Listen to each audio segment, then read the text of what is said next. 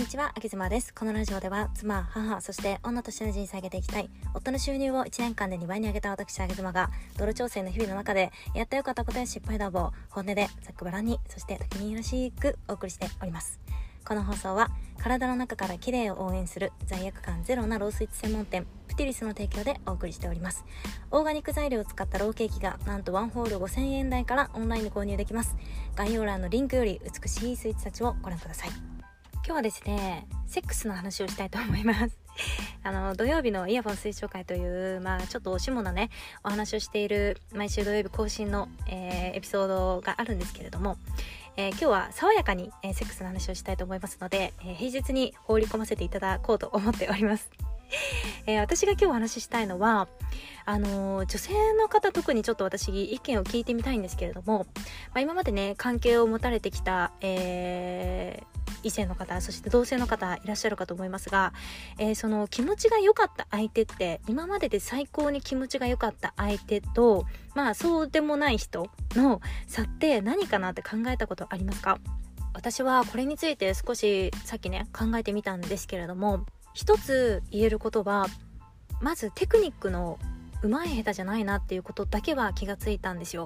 で、私の中での結論はですね、えー、すごく自分が気持ちいいなって感じた相手っていうのは、相手が自分のことをすごく好きだった。時のセックスっていうのはものすごく気持ちが良かったですね。で逆に例えば、えー、お相手の方がうん仕事がめちゃめちゃ忙しくなってきてしまってまあ性欲処理とは言わないまでも、えー、まあ、そのような形でセックスをするパターンっていうのは、えー、まあ、受け受けている私女性側っていうのはそんなにね気持ちが良くなかった記憶があります。だから相手がいかに自分を好きで、え例えば相手が上げ妻であれば上げ妻を気持ちよく、えさせようという気持ちがすごくあってそして秋妻のことをめちゃめちゃ愛してくれている。相手とのセックスっていうのはこれねすごく気持ちが良かった記憶があるんですよね、えー、女性の皆さんここら辺いかがでしょうか？だからそういうふうに考えてみるとおそらくですけれども、まあ、AV 男優の方って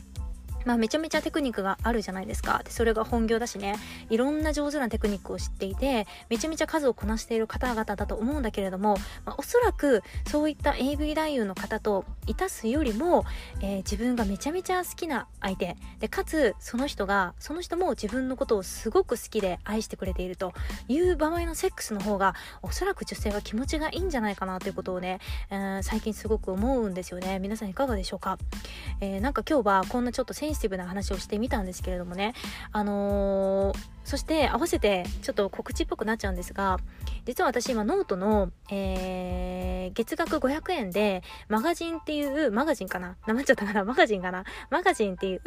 あのサブスクでえー、500円入れてもらえたら、えー、その書き手のね、えー、記事が読めるっていうものがあるんですけれどもそれを最近今申請しましてでそのマガジンでこういうセンシティブ系の話とかいろいろしていきたいなというのを考えていたんですよ。でなんでかというと、ま、私いろんなプラットフォーム使わせていただいているんですがいかんせんね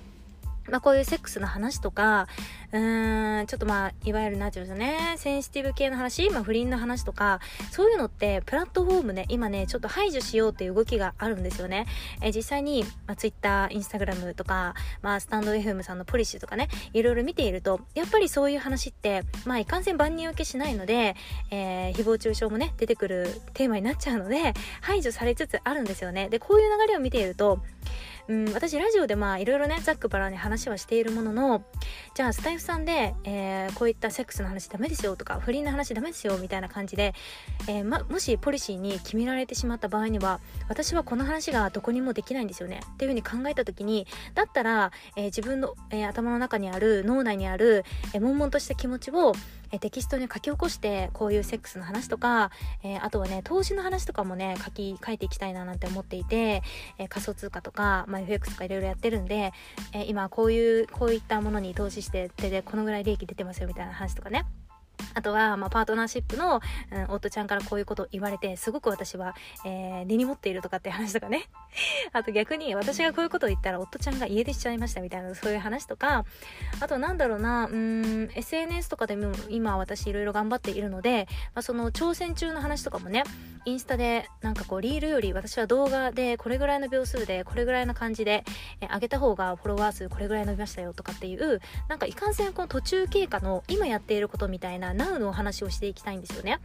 で先ほども言いましたがちょっとセンシティブな話とかラウのお話ってこれからどんどん世に出せ出せなくなってくるっていうふうに私は読んでいてなので、まあ、テキストで書き起こすことでで稀にえー、スタンド FM さんの非公開リンクを使ったね、えー、音声リンクをそこに貼り付けさせていただいてあまりに悲しすぎる時とかってあのテキストに書き起こすエネルギーパワーがないんですよね。そういう時はあの声でね細々と取ってそちらを、えー、ノートに貼り付けようかななんていうのも考えております。なので、まあ、あちらのノートの方にはうん表に出せないような今取り組んでいることとか、まあ、お金のこととか あとセックスの話とかあパートナーシップの生々しいところとかあと戦略的なところとかをね、えー、なんかこう、いやらしいところ満載でお送りしていきたいななんて思っております。ただ、いかんせん、あのー、まあ、あげ妻のことをご存知くださっている方々はもう、あの、知ってる通りなんですけれども、私、マネタイズにね、本当に、えー、興味が薄い。えー、もちろん0%ではないです。えー、自分がやってる活動でお金がもらえたら、それはいいなって思うんですけれども、お金の優先度が、え低いんですよね。なので、え料金は500円にしました。えー、500円っていうのはもう治安維持のための500円にしておりますでなので、えー、告知とかもあんまりしないのでもう本当に細々と、えー、自分の歴史を、えノートに書き起こして刻んでいくかのようにノートを、え作っていきたいななんていうふうに思っているのでもしご興味がある方はあの登録してみてください。そして、えそのコメント欄でもなんかこういう話が聞きたいですとか、えー、この投資ってどんな感じでやってるんですかとかいろいろコメントのやり取りできたら嬉しいななんていうふうに思っております、